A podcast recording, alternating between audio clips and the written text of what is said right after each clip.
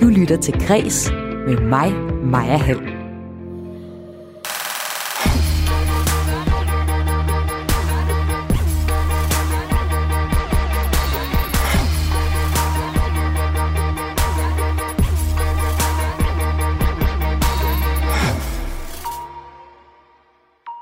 Havet er og har været inspiration for kunst og mode.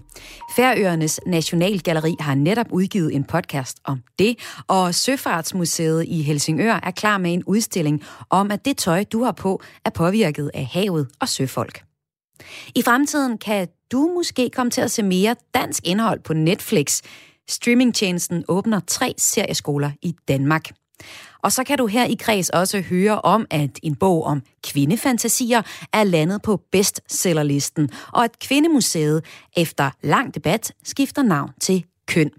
Jeg hedder Maja Hall. Velkommen til Kreds.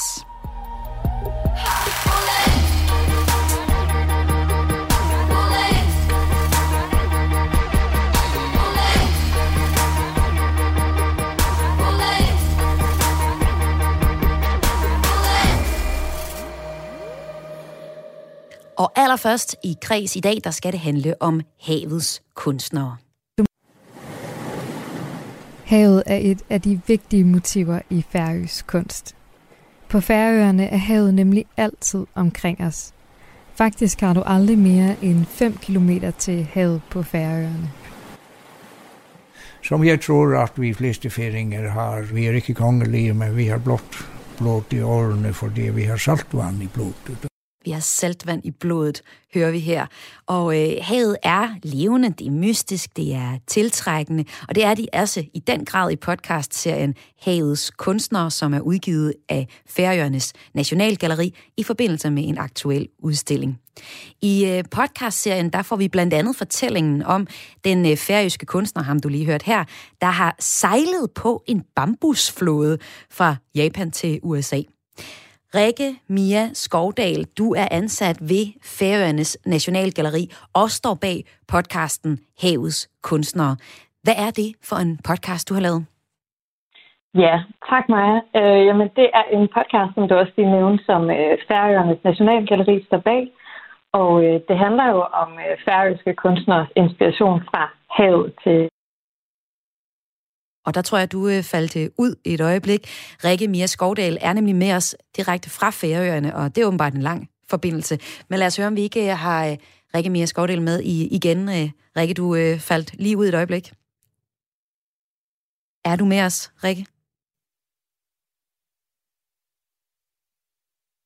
Det, jeg egentlig skulle tale med Rikke Mia Skovdal om, det er den podcast, som Rikke hun øh, har lavet om øh, havets kunstnere. Og øh, lad os lige se, om vi ikke får hul igennem til hende nu.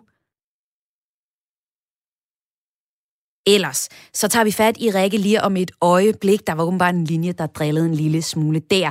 I stedet for, så får du øh, lige nogle af de historier, som jeg har set øh, på i dag, i dagens øh, program. Så nogle af, de program, nogle af de historier fra kulturen, som jeg synes var allermest interessante, og som jeg gerne vil dele med dig, inden vi går tilbage til øh, dagens tema om havets kunstnere. Kvindefantasier er i top på bestsellerlisterne.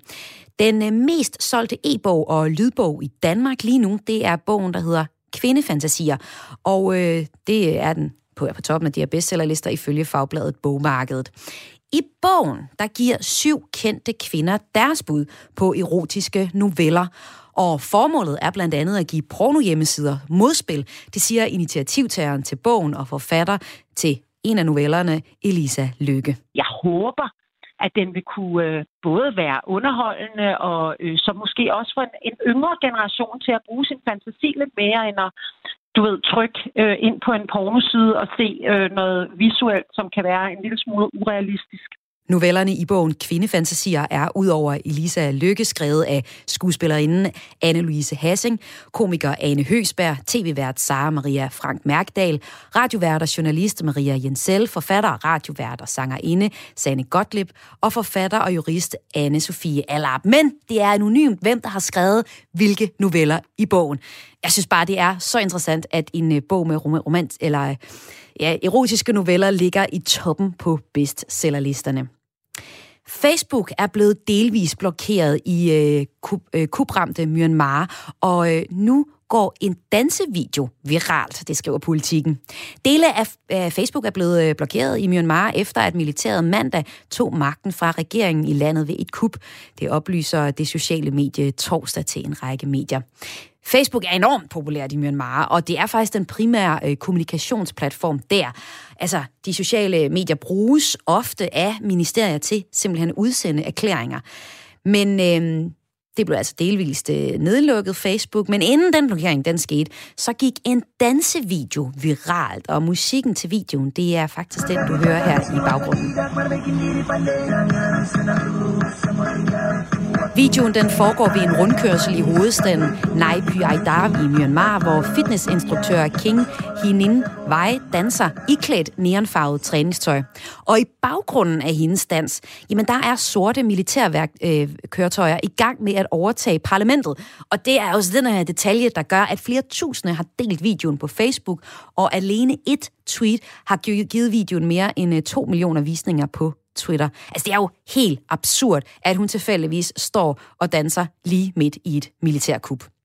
Den sidste korte nyhedshistorie, jeg øh, vil fortælle, inden jeg går tilbage til dagens øh, tema i dag, det er, at Kvindemuseet nu skifter navn til Køn. Navnet øh, Kvindemuseet er nu fortid for museet, der ligger i Aarhus, skifter nu navn til Køn Gender Museum Danmark.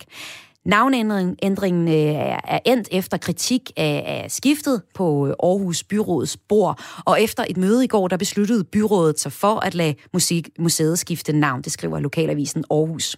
Museets bestyrelse besluttede navneskiftet i december, fordi ansvarsområdet i øh, 2016 blev udvidet på museet, så det i højere grad også skulle fokusere på kønnes kulturhistorie.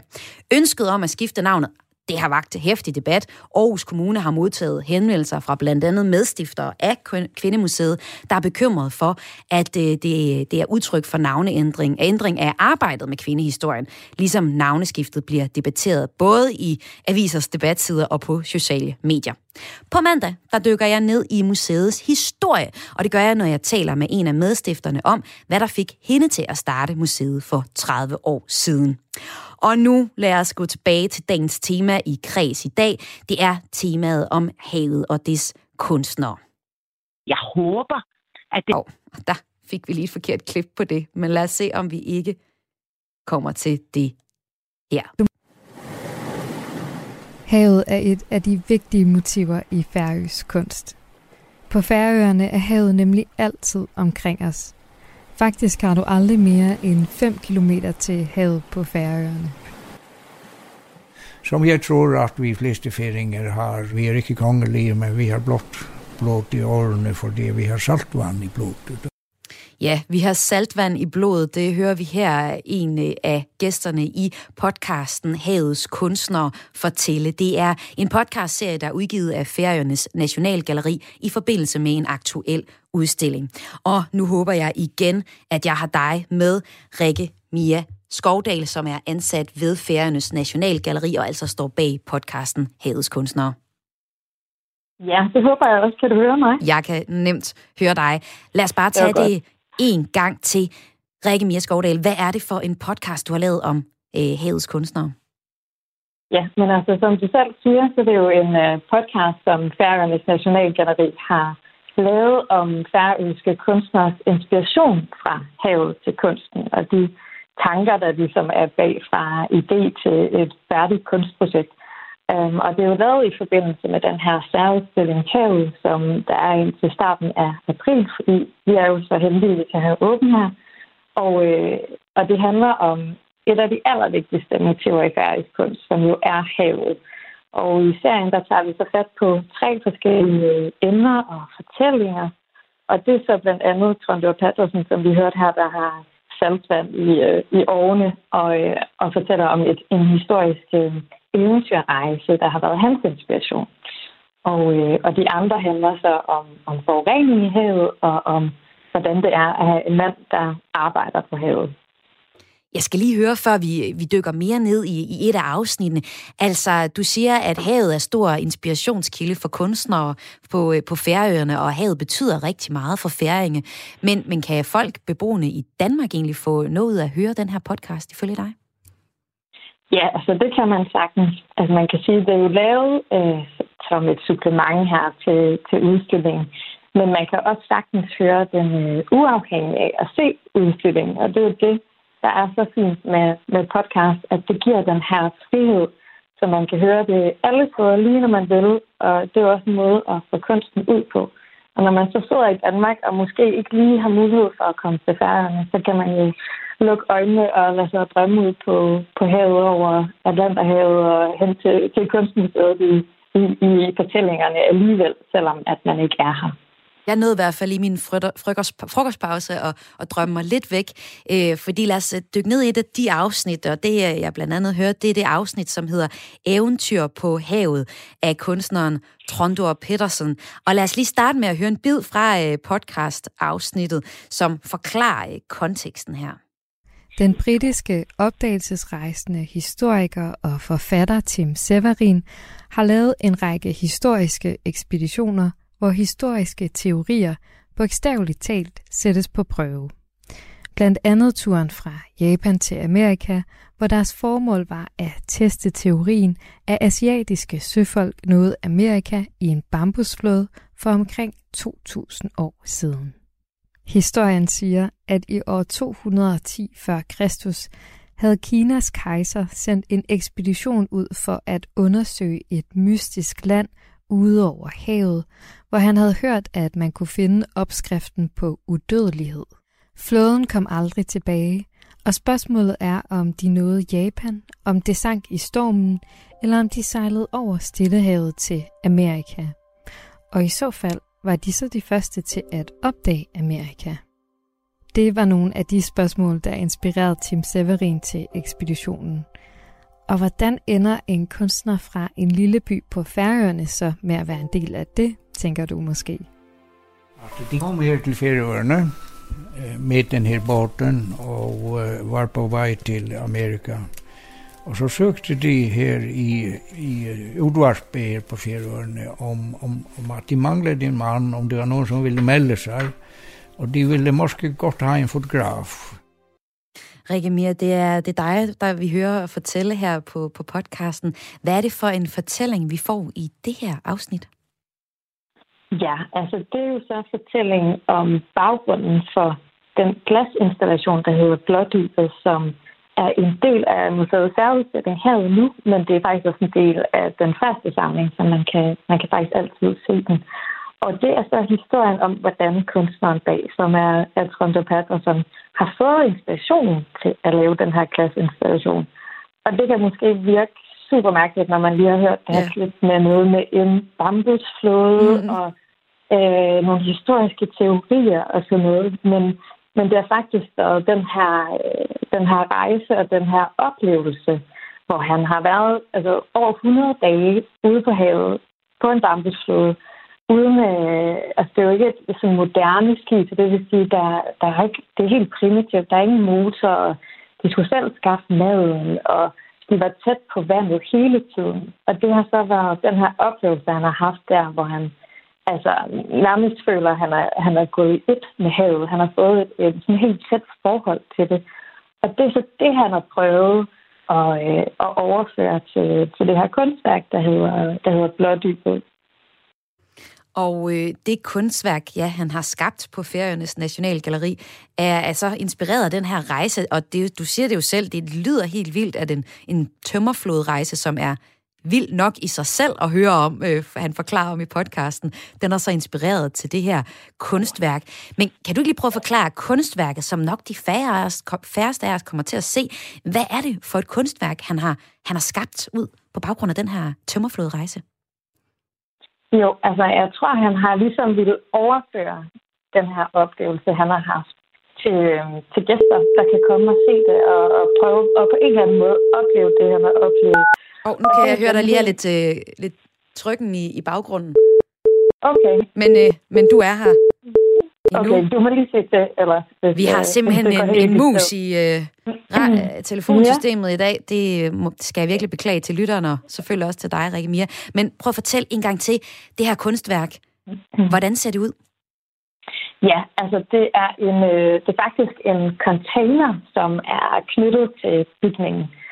Og øh, i den her container, så er der så spejle på øh, gulvet og på loftet. Og siderne, de består af glas i øh, forskellige nuancer af rød og hvid og blå. Og når man så træder ind i blådybet, så får man sådan en følelse af, at øh, man kan godt få sådan et øh, højdeskræk, eller som om man, man står lidt usikkert på benene, fordi det føles faktisk som at stå ude på havet blandt bølgerne, fordi det, der sker med de her spejle, det er, at øh, der er nogen, der siger, at man kan se 700 meter op og ned. Altså, at, at rummet føles lige pludselig enormt stort. Øh, der er også nogen, der mener, at det, altså, det er uendeligt. Så det, den her lille container, den bliver lige pludselig sådan et, øh, et kæmpestort sted, øh, som føles som om, man bare står på vandet. Og så samtidig, så, øh, så kommer lyset udefra. Det kommer ligesom ind og... Øh, og spiller i de her farver, der er i glasset. Så det vil sige, at lyset skifter altid. Altså det, det, det er aldrig den samme oplevelse, man har, når man træder ind. Og det er også forskelligt alt efter, om man står der selv, eller man er med andre. Og på den måde bliver man også en, en del af det her værk. Ja, han fortæller jo faktisk, hvordan at øh, værket her øh, er lidt forskelligt, afhængig af også, ja, hvor, hvilke lys man, man ser, og hvor man er henne mm. i, øh, i verden. Du har lavet den her podcast-serie. Har du egentlig fået et andet forhold til havet ved at beskæftige sig med de her kunstnere og deres forhold til havet? Ja, det synes jeg. Altså, øh, havet har lidt ændret karakter for mig. Øh, når jeg har hørt det her, den, altså, den her kunstneriske måde at beskrive havet på, så bliver det lige pludselig sådan et, øh, et levende væsen. Altså, øh, både noget, der kan være enorm sådan, fart og blidt, og samtidig kan det lige pludselig blive helt vildt hissigt og have kæmpe temperament, og der kan komme store bølger. Øhm, så det på en eller anden måde, så, så er det gået frem til bare at være havet, som var måske flot at se på, til at have fået sådan et, et øh, nærmest nogle personlige træk. Øhm, og jeg, jeg kigger altid ud over havet som det første om morgenen. Så står jeg op og kigger ud, over vind, ud af vinduet, og så ser jeg, hvordan havet er, fordi jeg tror, man bliver, jeg bliver i hvert fald rigtig påvirket af, af havets humør på en eller anden måde, hvis vi holder den der med, at det er lidt af som en person eller et væsen. Og derfor kan jeg også godt forstå, at der er så mange øh, kunstnere, som bliver inspireret af det her øh, vilde hav, som, som altid er omkring os her på færgerne. Jeg kan også godt forstå det. Jeg er begyndt at sejle for nylig med sejl, og, og der har jeg en anden indgang til det. Der er det den der med, man nogle gange lidt skal, øhm, skal tæmme havet, når man rider på bølgen med, med sejl. Og, og der er det sådan hele mm. symbiosen mellem bølger og vind, der er afgørende for, at man jo kommer fremad. Men derfor synes jeg også kun, det er interessant mm. at høre en podcast som den her, der ligesom giver endnu en dimension til, til havet. Udover at, øh, at høre om det her konkrete kunstværk, som, øh, som vi lige har hørt en lille smule om nu, så er der jo også andre fortællinger i podcastserien. Der er blandt andet øh, noget, hvor der er en, en kunstner, der arbejder miljø og, og plastik, og så er der også andre afsnit på vej. Altså, hvordan kommer vi hele vejen rundt om, om kunstnernes forhold til, til havet? Øh, altså, alle kunstnere generelt, eller men hvad tænker du her? Ja, hvad, hvad kan man ellers komme til at høre i podcasten, serien? Åh oh, ja, ja. Altså, jeg har prøvet at vælge øh, tre sådan, forskellige historier, som vi har på, øh, på udstillingen, øh, som, som kan noget lidt forskelligt der især, hvor man kan sige, at øh, den første, der udkom, det var en, øh, en der hedder I dialog med plastik, som er Randi Samsonsen, der, øh, der øh, har lavet et kunstværk, hvor hun under et ophold i Nordnorge, så øh, så hun en hel masse skrald og plastaffald blive skyllet op på land. Og så begyndte hun på en eller anden måde sådan at gå lidt i, i dialog med det her plastik. Især sådan nogle plastikhandsker, hun fandt. Øhm, og begyndte ligesom at sætte noget strik på, og hvad hvis man gør sådan og sådan. Og det, det er noget, der får, øh, der får gæsterne til og også lytterne til at reflektere over det her materiale, og det har hun altså brugt sådan aktivt i kunsten. Og så er der den, øh, den næste, der kommer, som er Jona Rasmussen, og hun har, øh, hun har en mand, som har, som har sejlet på havet, og det har ligesom været hans arbejde i rigtig mange år. Og den kontakt, de har haft der, har været ret interessant. Altså, de har jo, den har været begrænset for mange år siden, hvor man ikke bare lige kunne ringe og Skype og så videre. Så, øh, så de har haft en rimelig begrænset kontakt. Og der har han så skrevet nogle digte om, hvordan det var at være på havet. Og det har hun så brugt aktivt i sin kunst. Så der var også en, en, en ja, gensidig dialog og kreativitet der. Så der er altså, øh, i alt i alt bliver der tre podcast-afsnit, man kan høre om kunstnerne og havet med udgangspunkt i færøske kunstnere. Rikke Mia Skovdal, tak fordi du var med her til at fortælle om din podcast. Ja, tak fordi jeg måtte. Og Rikke Mia Skovdal er ansat ved Færøernes Nationale Galleri og altså podcaster. Senere i programmet, der skal det igen handle om, hvordan havet kan inspirere. Her taler jeg med det Danske Museum for Søfart om en ny udstilling, der fortæller historien om havet og moden.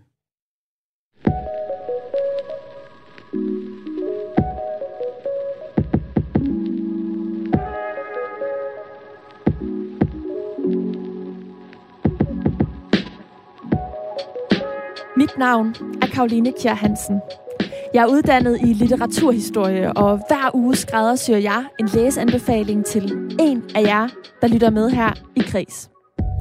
Bogreolerne de er nemlig sprængfyldte med karakterer, som alle kan relatere sig til på den ene eller den anden måde. Og det får altså bare skuldrene til at sænke sig 5 cm, når man oplever, at man ikke står alene med det, der kan føles som et stort problem. Har du kærestesover, coronakuller eller svært ved at falde til i din nye by?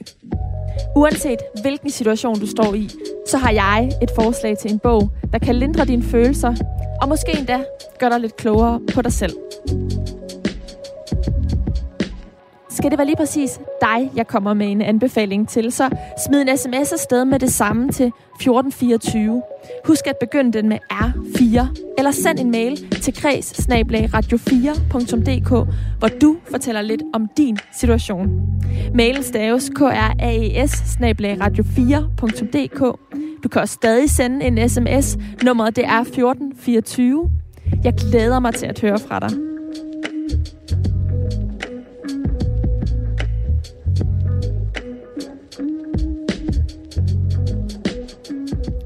Det store tema i dag i Kreds, som du lytter til her på Radio 4, det er havet og dets kunstnere. Men inden jeg vender tilbage til den historie, så skal vi også lige tage et kig på en nyhedshistorie fra kulturens verden, som fangede min interesse i går. Der fortalte jeg kort om det, men øh, nu skal vi dykke lidt mere ned i den her historie. I fremtiden, der kan du måske komme til at se mere dansk indhold, når du ser serier. Streamingtjenesten Netflix leder i hvert fald efter talenter og åbner serieskoler i København, Aarhus og Odense. Det kunne fonden Film Talent fortælle i går. Og i den fond, der er Odense Filmværksted. Mette Bil, du er direktør. Hvorfor har I indgået et partnerskab med Netflix? Jamen, øh, vi har jo indgået et partnerskab med Netflix for netop øh, at have fokus på det, du siger, at få flere danske øh, serier på, på streamingtjenesten. Men tror du reelt set, at vi får det? Altså, hvis vi ikke gør noget, så sker der i hvert fald ingenting. Så, så det her med at øh, klæde nogle unge mennesker på til gennem sådan et øh, forløb over et halvt år til at fortælle serier øh, eller øh, fortælle historier til det serielle format, det vil da i hvert fald hjælpe med at få flere danske øh, produktioner. Ja, det det går ud på, det er, at uh, serieskolen, som altså er fordelt på, på tre filialer, kan man sige, rundt om i landet, der får uh, talenterne mulighed for at udvikle deres egne serieidéer, hvor så forskellige fagfolk både fra Netflix og også fra dansk øh, film- og tv-industri, de underviser øh, dem her, vi kalder talenterne. Og det kan så ende ud i, at tre hold, de får mulighed for at producere og udvikle et 15-minutters pilotafsnit, hvor de får nogle penge til at, at dække produktionsudgifterne, og altså også får professionelle øh, udstyr til det. Hvorfor er det, det er vigtigt at uddanne de unge i netop serier serier, Mette Bil? Jamen, det er jo, man kan sige, vi har jo ikke kun fokus på serier. Vi har jo fokus på også kortfilm, dokumentarfilm og animationsfilm i, på de her fire filmværksteder i Danmark. Men øh, når vi får muligheden for at lave sådan et projekt her samarbejde med Netflix, så er det jo med til at klæde vores øh, øh, filmskaber eller talenter endnu mere på til at udvide deres muligheder for at fortælle historier på tv eller det hvide lærred. Jamen bliver de ikke allerede uddannet i at, at lave serier i, på de almindelige skoler? Ellers så lyder det da ret gammeldags, de skoler, I har gang i. Jamen, øh, Odense Filmværksted er ikke en skole. Det er, det er de andre steder jo heller ikke. Det er derfor, det også måske kan være lidt misvisende at kalde det serieskolen, når ja, du sådan ja. tænker, at det skal være en skole. Men det er jo et skoleforløb, hvor du bliver trænet inden for de her kompetencer, du nu skal til at fortælle til, til det serielle format. Fordi det er jo ikke øh, det samme som at, at, øh, at lave en kortfilm. Okay. Men lad os så lige se på, på det samarbejde, som, øh, som, øh, som de her, hvis vi ikke skal kalde dem skoler, så øh, undervisningsforløb, kan vi kalde dem det? Vi kan sagtens, det hedder serieskolen, ja, ja, ja. og det er jo fordi, det er det, det er. Men som Odense Filmværksted er vi ikke en skole. Øh, der er vi jo et, øh, et tilbud til, til øh, altså en, et talentudviklingstilbud og et støttetilbud til, til filmskaberen. Men lad os se på, på det samarbejde, som I så laver med øh, en stor streamingtjeneste som Netflix. Hvad betyder det for jer, at det lige præcis er Netflix, I samarbejder med Mette bil? Jeg synes, det er super spændende at kunne tilbyde så stor en spiller til, til vores talenter. Øh, at få adgang til masterclasses fra, med nogle af Netflix øh, øh, ansatte og med nogle af de, de dygtige fra branchen i Danmark også det, det gør det, at vi kan løfte niveauet. Øhm, og så vil vi jo gerne det samme som, net, som Netflix. De leder jo også efter den næste generation af filmskabere, og det gør vi jo også. Men altså, man kan også nemt blive forblændet af store kræfter som øh, Netflix, øh, som man kunne forestille sig øh, gerne vil bestemme rigtig meget over, hvordan øh, serierne skal laves. Hvad er jeres kritiske tilgang til samarbejdet med Netflix med det? Og vi har været rigtig glade for, for det her samarbejde. Øh, og det er jo ikke Netflix, der styrer hele den her proces. Det er jo et samarbejde, som, som du også selv siger, det er. Og det betyder jo, at vi alle sammen bibringer de ressourcer og de kompetencer, vi har. Og for os er det jo rigtig vigtigt som filmværksteder, at vi klæder talenterne på, og at vi øh, støtter dem i den udvikling, der hvor de er. Øh, og det er jo netop det, vi kan bidrage med i forhold til, at Netflix kan bidrage med et stort brand. Hvad er det for nogle talenter, I kommer til at holde øje med, I skal hen på, på serieskolerne? Jamen, det er jo nogen, der, der elsker at fortælle historier, og det er også nogen, der allerede har produceret øh, et par kortfilm. Fordi det kræver også, at man har noget erfaring, når man skal i gang med, med det at fortælle til det serielle format. Og så kræver det jo også, at øh, de har samarbejder med andre unge. Altså, at de ligesom for, forstår det her med, at man, man laver ikke en film alene. Og så skal de jo være nysgerrige på at udfordre sig selv til at, til at fortælle øh, i serier og ikke i, øh, ikke i, i kortfilm. Og hvis vi nu skal lige gå et, øh, et nørdet øh, spadestik dybere, hvordan adskiller det sig at arbejde med serier i, i forhold til at arbejde med for eksempel spillefilm eller kortfilm, som du var inde på før? Ja, jeg tror, vi skal skille det ad, så vi altså, snakker enten kortfilm eller spillefilm. Men hvis vi tager udgangspunkt i kortfilm, så må man sige, at det er jo en en mindre fortælling, der bliver afsluttet inden for den tidsramme, der nu er givet. Øh, så det er jo det er jo der, man ofte starter. Det er jo ligesom at starte på et lilleputhold, at man får trænet og øvet sig i at fortælle i et kort format. Når man så skal op i det serielle format, så er det jo nogle andre øh, muskler, man skal have trænet, nogle andre fortællemuskler. Og det er jo det her med at tænke i en stor bue, som dækker hele Øh, serien, og så i de enkelte afsnit, at der er de her mindre fortællinger i hvert afsnit. Så derfor er det jo nogle, nogle, en anden måde at fortælle på, og det er jo det, der bliver spændende at, at introducere for, for alle, alle unge danske filmskabere. Ja, hvad, hvad gør de unge danske filmskabere, hvis de godt kunne tænke sig at, at komme med på de her, øh, at blive et talenthold på, på en af serieskolerne? Jamen, vi har, øh, øh, vi har informationsmøder tre gange nu her i februar måned, og jeg vil da sige, det er oplagt at følge et af de informationsmøder. Så er der også øh, nogle masterclasses, man kan høre sådan, at man får dels lidt mere fyldt i rygsækken og måske lidt inspiration. Øh, man kan læse meget mere om det inde på, på filmtalent.dk-serieskolen, øh, fordi der står datoer øh, for alle de her arrangementer. Og så er der en ansøgningsfrist, der hedder den 28. februar, hvor man øh, skal indsende en ansøgning, øh, og så bliver man så udvalgt til næste fase. Eller det vil sige, der bliver 25 talenter udvalgt til næste fase. Og så må vi jo se, om nogle af de talenter kommer til at sikre noget dansk indhold til en streamingtjeneste som øh, Netflix. Mette Biel, tak fordi du var med her, direktør ved Odense Filmværksted. Og øh, jeg havde mit bil med i studiet til at tale om, at fonden Filmtalent og Netflix nu indgår et nyt partnerskab, hvor man opretter tre serieskoler i Odense, Aarhus og København. Og på skolen, eller på skolerne, der får serietalenter mulighed for at udvikle på deres egne idéer, og særligt udvalgte får så mulighed for at producere deres eget serieafsnit. Du lytter til Radio 4 her. Du lytter til Kreds her på Radio 4, og nu skal vi til at vende tilbage til dagens tema, som er havets kunstnere.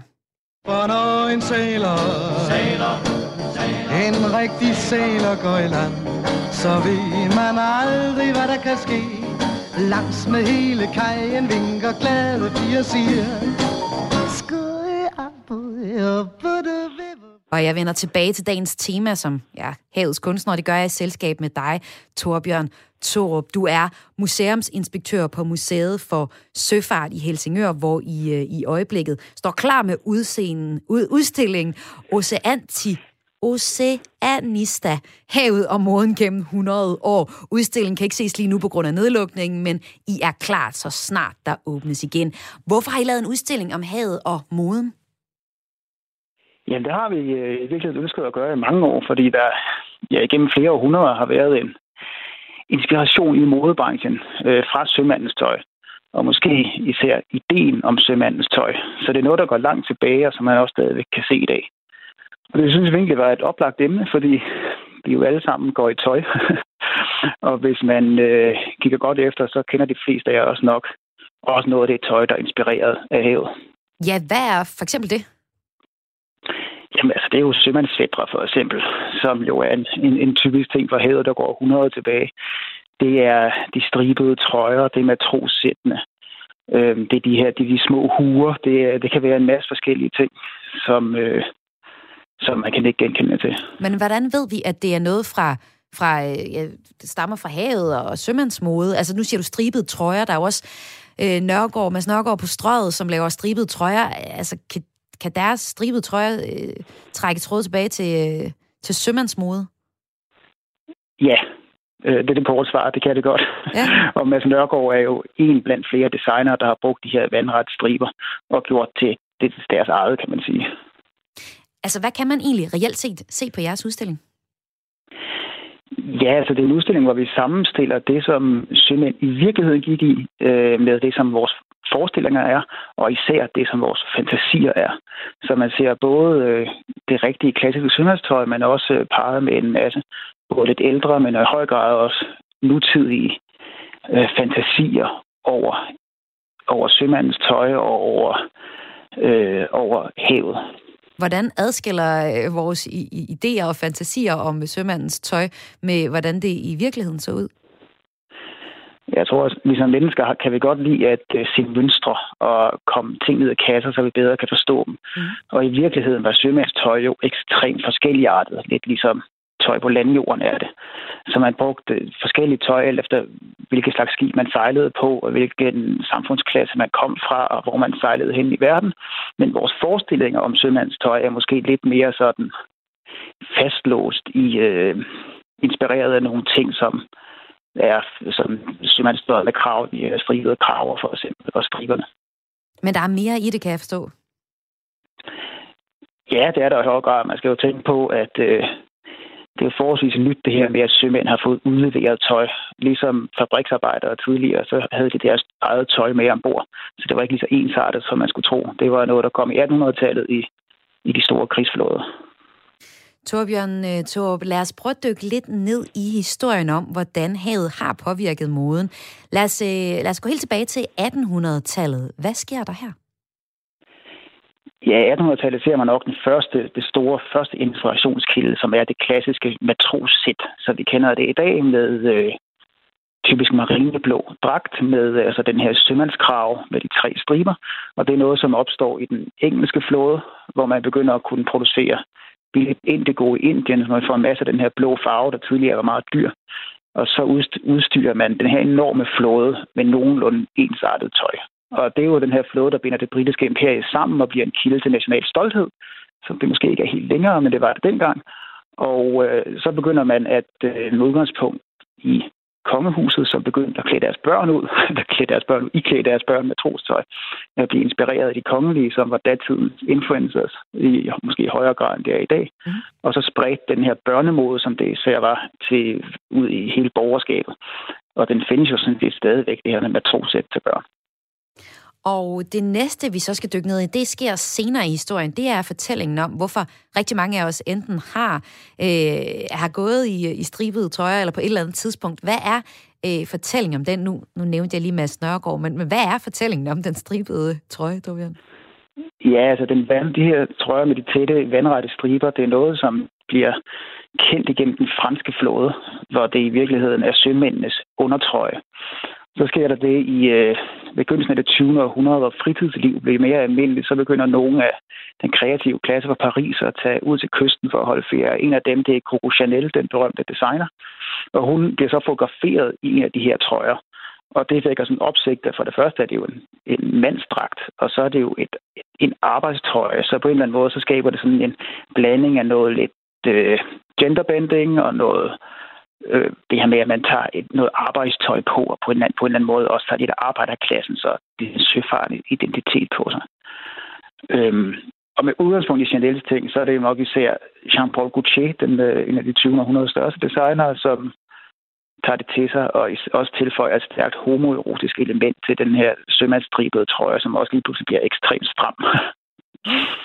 Okay, så det er faktisk to nedslag, hvordan at, at sømandsmoden lige så stille kommer ind i vores øh, popkultur og bliver en del af, af folks klædeskab. Øh, det sidste nedslag, vi skal prøve at lave i den her historie, det er, er hvordan havet også har inspireret moden i, i mere nutidig kontekst. Hvor, hvordan kan man se det nu, Torbjørn? Ja, altså nu er vi i en situation, hvor øh, sømandsskikkelse måske ikke står helt så stærkt i billedet længere, men hvor havet og øh, interessen i miljø er, er voksende. Så man ser helt klart en, øh, en inspiration fra havet, fra konkylier, fra muslinger, fra tang, fra alger og bølger. Altså det her elementerne i høj grad, det ser man jo som designer som Jes van Herben for eksempel. Og så øh, er der jo også noget, der foregår på havet nu om dagen, som har vagt opsigt, ikke på nødvendigvis en god måde, men noget, der vækker følelser, det er jo bådflygtningene på Middelhavet, og man ser også folk, der som Craig Green, en af de øh, nutidige ret banebrydende designere, som har lavet sådan en kollektion, som i virkeligheden ligner redningsflåder. Altså, det er jo ikke rigtig tøj, man kan gå i som sådan, men det er meget ekspressivt. Det er noget, noget som vækker følelser. Prøv lige at forklare, det hvad er det? Også, det skal jeg lige forstå. Jamen, det er i virkeligheden sådan en kollektion med sådan nogle store dragter, der ligner sådan nogle redningsflåder, som man jo bruger ombord på skibene. Dem her, der, der automatisk puster sig op, og som man finder nødstedt i på havet, og også øh, mere noget af det, man, altså for eksempel hvad hedder det, Estonia forliste der i 1990'erne, så så man billeder af de her øh, skibbrudte, som, skibbrudene, som blev samlet op i de her øh, redningsflåder. Og det er jo også noget af det, man genkender i, i Middelhavet nu, hvor det selvfølgelig også bliver parret med alle de her redningsveste, som jo både bliver billedet på redning selvfølgelig, men også på, på nød, faktisk. Mm. Okay, og det er nærmest den mere kunstneriske inspiration øh, til, til mode, ja. fordi det er jo ikke noget, man, man kan gå i. Men vi skal også lige vende en sidste fjerde lille ting, hvor øh, øh sømandstøj har inspireret. Det er den her lille, bitte hipsterhue, jeg gav faktisk min kæreste ja. en i, øh, i julegave. Og det kan jeg jo så forstå, ja. det er faktisk også noget, der er inspireret øh, fra øh, havet, havmoden, eller hvad skal man sige, sømandsmoden. Hvordan er den det? Ja, ligesom så mange andre ting, så bliver den populær i, øh, i Europa omkring 2. verdenskrig, hvor de amerikanske søfarende har, har, den med for, øh, har den med. Så det er sådan en blanding af amerikansk kultur, men også, øh, også havkultur, så at sige. Og hvis man ser billeder af unge mænd i 40'erne og 50'erne, så er der mange, der faktisk har præcis den type af hue på, som ligesom dækker det øverste hoved, men ikke nødvendigvis ørerne. Og det er jo sådan en ulden hue, og søfolk har jo brugt uldne huer i, i mange, mange hundrede år. Men det er jo lidt fjollet, det der med, at den ikke går ned over ørerne. Ja, altså jeg, jeg forstår det heller ikke rigtigt. Jeg har huerne ned over ørerne. Men det ser smart ud, og sådan er det jo nogle gange med mode. Så det var altså fire eksempler på, hvordan at øh, søfartsmode, eller sø, altså almindelig ja, tøj, man har haft på på havet, gennem tiden har inspireret ind i popkulturen, og altså helt op til ja. i dag, hvor noget vi går med. Og øh, tusind tak, fordi du var med her, Torbjørn Torup, museuminspektør på Museet for Søfart i Helsingør, hvor man øh, på et tidspunkt inden så længe nok, kan få lov at opleve udstillingen Oceanista, havet og moden gennem 100 år. Og den åbner altså så snart museet får mulighed for at genåbne. Og vi talte om det i dag i Kreds, hvor jeg har set på, hvordan havet har inspireret kunstnere gennem tid. Og det er både kunstnere, som der maler billeder og laver skulpturer, som vi hørte om tidligere i programmet, og altså også modedesignere, som vi hørte om her. Du kan høre hele programmet som øh, podcast, hvis du ikke lige fik starten med. Du går bare ind og finder Kreds, der hvor du plejer at finde podcast. Plejer du ikke at finde podcast nogen steder, så gå ind på Radio 4's hjemmeside. Der finder du både Kreds og en lang række andre podcasts.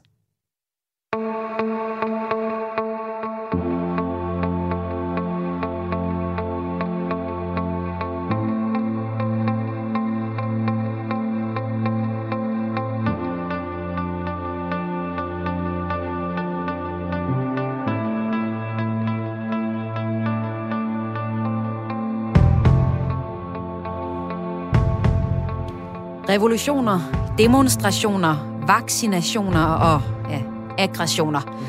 Nyhedsstrømmen buller derudad. Derfor inviterer jeg hver torsdag her i Kreds en digter til herind i studiet til at trække i nyhedsbremsen og sætte ugen på vers. Helt konkret så udvælger en øh, digter en nyhed, der har fyldt i medierne i den seneste uge, og den nyhed bliver inspirationskilde til en helt ny og jomfruelig tekst, skrevet særligt til dig, der lytter med. Og i dag, der har jeg forfatter Sine Bang Nielsen med. Hun har påtaget sig opgaven. Sine, velkommen til Kres.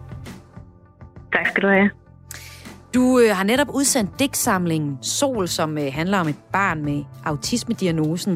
Men du har altså også påtaget dig opgaven om at give øh, kreds lytterne øh, ugen på vers. Øh, hvilken nyhed har du valgt? Jamen, øh, jeg er ikke sådan den store nyhedsforbruger, så, øh, og jeg ser egentlig mest, at det er ultra.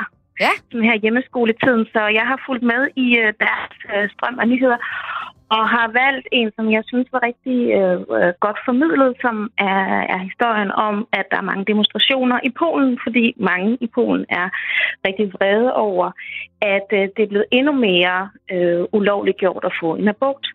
Hmm. Og det er ultra bare til jer, der lytter med. Det er DR's børne-tv-program, som dagligt sender og fortæller og, øh, nyhedshistorier til børn.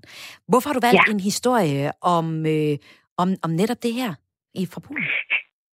Jamen altså for det første er det jo rigtig vigtigt, at nyheder bliver formidlet til vores børn på sådan en, øh, på en god og fornuftig måde, der også giver noget historisk baggrund, og det gør det ultra virkelig fint.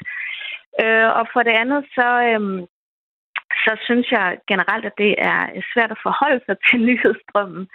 Øh, men lige grund til, at jeg synes, at den her er rigtig vigtig, det er, fordi den igen viser, hvordan vi kan miste de rettigheder, som der er blevet kæmpet rigtig meget for, og vi har fået. Og, øh, og øh, vi har selvfølgelig stadigvæk i Danmark ret til fri abort, men Polen er ikke langt væk, så vi skal være meget opmærksom på, øh, hvilke rettigheder vi som kvinder, og øh, ja, det er lige meget hvad, men hvilke rettigheder vi har, at de ikke er, hvad skal man sige, naturgivende, men er historisk betinget, og vi kan miste dem igen.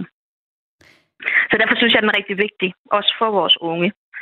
Ja. Har du givet øh, teksten en, en titel?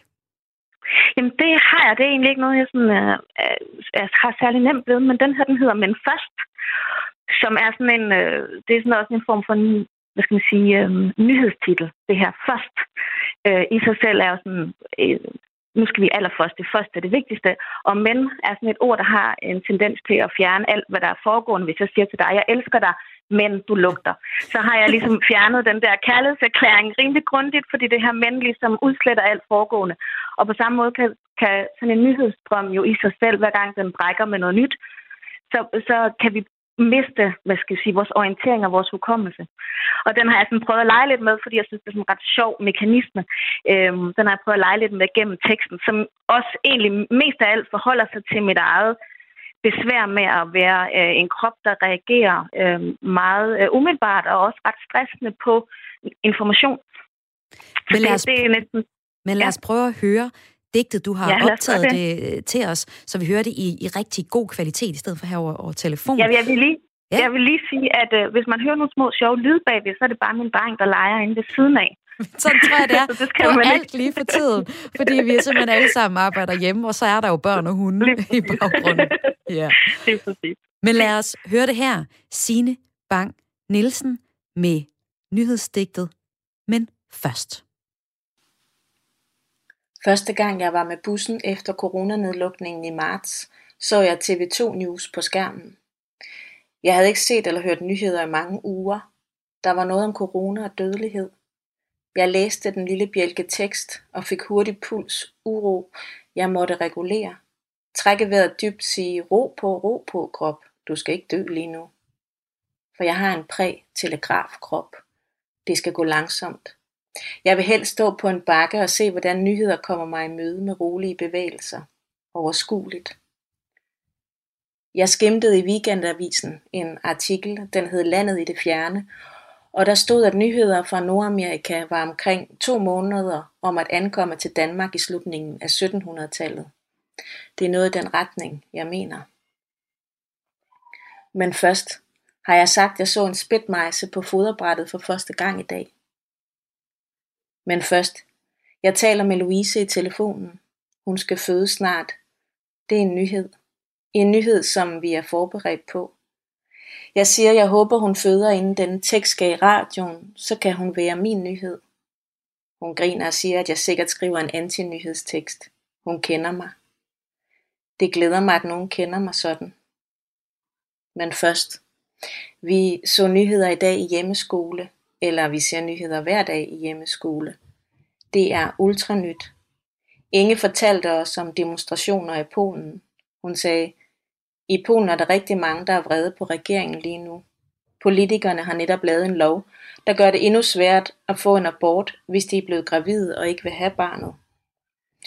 Jeg er glad for, at det er ultranyt. Hvem, hvad, hvorfor? Enkelt. Det er trygt.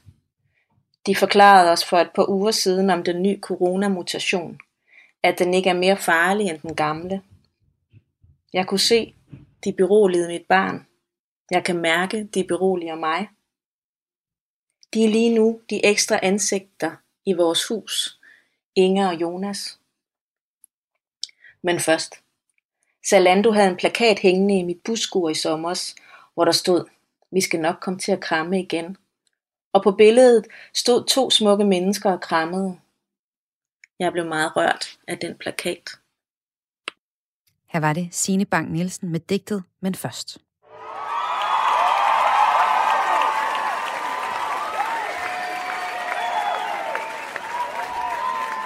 Signe, her i digtet, der gør du det jo faktisk meget tydeligt, dit ambivalente forhold til nyheder, eller måske faktisk bare din mm, angst og bekymring ved, ved nyheder. Men lad mig lige høre, Signe, hvordan var det så at skrive et, et digt på baggrund af en nyhedshistorie? Det var meget svært. For det første er det meget svært at skulle gøre noget på tid. Altså, den bog, som jeg lige har udgivet, har taget seks år at skrive. Altså, det, det føles meget mærkeligt. og som sagt, så er det stadigvæk en nyhed for mig med den Zalando-plakat. Den går jeg stadigvæk og tænker på. Derfor så har jeg sådan en anden opfattelse af tid. Øhm, ja, så, så, øhm, så det var en svær opgave. og jeg skulle nærme mig det ved at nærme mig det med at have med nyheder at gøre, og så kunne jeg fiske den her ud. Øhm, ja. Jeg prøver lige at forklare, hvordan har du det med nyheder? Jamen, øh, jeg synes meget hurtigt, at min krop går sådan lidt i sådan en angsttilstand, hvis der kommer, øh, hvis det bliver noget, jeg skal være nervøs for. Det er jo sådan en, det er jo et, noget der, i vores nervesystem, der gør, at vi er på vagt, når der kommer noget nyt. Det er jo egentlig sådan en medført evne. Øh, min gør det, så når det er ekstra meget, fordi den er, kan være lidt opspændt. og øh, på den måde, så vil jeg hellere have det sådan lidt på afstand. Det, herhjemme er det også min mand, der fortæller mig corona-nyt. Jeg tænker, at alle må kende til det i den her tid at, at vi er lidt påvirkelige, især corona, som jo taler lige ind i vores nervesystem, fordi det har noget med sygdom og eventuelt død at gøre. Ja, jeg har faktisk Så hørt om nogen, der simpelthen begrænser sig selv øh, ja. adgang til nyheder om corona, ja. fordi det simpelthen kan tage overhånd, og, og man bliver øh, ked af det af at læse øh, en række negative nyheder, som, øh, som udspringer ja. af corona. Ja. Jeg tror, vi skal, i hvert fald skal vi sørge for, at vi også øh, i den her tid især får en masse trygge impulser også, så vi altid ligesom kan vende tilbage til noget trygt. Øh, fordi, hvad skal man sige, det, man bliver ikke mindre aktuel eller mindre, hvad skal man sige, velinformeret ved at tage det ind lidt langsommere eller give det et par dages afstand. Det gør jo ikke, at man ikke er hvad skal man sige, vidne og begavet og sådan nogle ting, eller interesseret i, jeg er jo også dybt interesseret i min omverden og hele verden, og hele den situation står i, især med vores klima og corona og alle de her ting. Så det er jo ikke, fordi jeg ikke ønsker at være en del af verden og tage verden ind og på den måde øh, tage ansvar også. Øhm, det skal bare foregå på et tempo, som mit system og jeg kan, kan håndtere simpelthen. Og der finder du et godt tempo i øh, nyheder formidlet til, til børn, ja, som du til nævner? Børn. Ja. ja, fordi at i den formidling tager man ansvar for barnets evne til at forstå at regulere. Ikke? Der, det gør man ikke til voksne. Der tager man ikke det ansvar for, kan de forstå det, kan de rumme det. Det gør man til børn, og det passer mig rigtig godt. Jeg synes egentlig, at, at det burde... Det kunne man godt kigge på i voksennyheder også. Hvordan kan vi formidle, så der faktisk kan blive lyttet? For hvis vi bare bliver bange, så kan vi ikke øh, reagere på en hensigtsmæssig og egentlig særlig smart måde. Men Tine, jeg kan faktisk også afsløre over for dig, at nogle gange, når jeg skal fortælle om en kompliceret historie, så leder jeg efter historien fortalt netop på et børnenyhedsmedie, fordi er der er det øh, skrevet øh, så, så nemt og firkantet, at man ja. netop ikke misforstår noget. Jeg kender godt Præcis. det med, at, at nogle journalister, øh, de øh, godt kan lide at skrive øh, det lidt øh, mere kompliceret, end det behøver at være. Præcis. Præcis. Inden at øh, jeg takker øh, tak, siger tak til, til dig, og fordi du alligevel tog kampen op og hæv i nyhedsbremsen og sat lidt, øh, lidt øh, lyrik på øh, en, en nyhedshistorie, så skal jeg så også lige høre dig om din øh, netop udsendte digtsamling øh, Sol. Ja. Du kender det, kalder det et digt, og det er et digt, ja. der beskriver forholdet mellem jeget i, i digtsamlingen og et barn, mm. og, og mm-hmm. det er hendes barn, og det er et barn med en autisme-diagnose. Hvad er ja. det for en, øh, bog, du har udgivet? Jamen, det er som sagt et digt. Det er, øhm, hvad skal man sige, det er et, et Åh, oh, det er der, der er bedre til at beskrive end mig. Det er så tæt på jo. Men det er en æstetisering, det er, en, er, en, er nogle erfaringer, som det her jeg gør sig i mødet med, øh, med sit barn. Det er et forsøg på at skabe et, et sprog til barnet, som bliver sprogligt gjort rigtig meget fra, hvad skal man sige, systemet, fra netop diagnosesystemet. Og så er der den her mor, der prøver at være med sit barn så tæt inde i kan man sige, den helt primære erfaring. Både af meget, meget svære ting, øh, som vold og angreb og frustration og vrede, og så på meget, meget intens leg og væren sammen. Øhm, ja, så det er sådan et forsøg på at rumme et meget stort spektrum i den her kærlighedsrelation mellem et mor og et barn, som netop går helt fra sådan meget tæt omsorg til vold, og som, øh, og som uden at, sådan at bedømme det, og uden at tage blikket væk eller forklare, eller men virkelig være nede i, hvordan kan man skabe et sprog, som ikke diagnostiserer, men som, hvad skal man sige, rummer øh, barnet, som det er. Og det er jo noget, du selv har tæt inde på livet. Du har selv et barn på ni år, som er ja. på autismespektret. Og, øh, ja. og jeg gætter på, at du, det også har været grunden til, at du har taget fat i det her emne i din, øh, digtsamling? Absolut. Ja. Absolut. Der var ikke andet, og jeg kan ikke finde på, altså jeg, er ikke sådan en, der, jeg kan ikke sætte mig ned og finde på en god historie. og, jeg, og, jeg var, og jeg blev nødt til at arbejde med det, jeg kan for at forstå og rumme det, som skete i mit eget liv. Så det er absolut en måde at hvad skal man sige, være med. Skriften er en måde at være med det, der sker. Øhm, og, øh, og være med det uden netop at vurdere og bedømme. Og det var også et forsøg på at ikke tabuisere det, som jeg oplevede.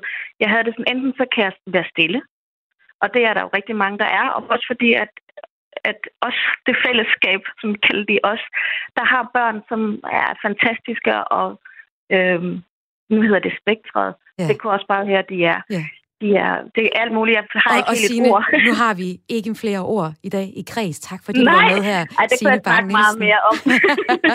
tak fordi du, du var med ringe en anden gang. ugen på vers. Det gør jeg. Mit navn er Maja Hall. Jeg har fået hjælp af Line Grønborg og Dorte Søholm til at lave kreds i dag.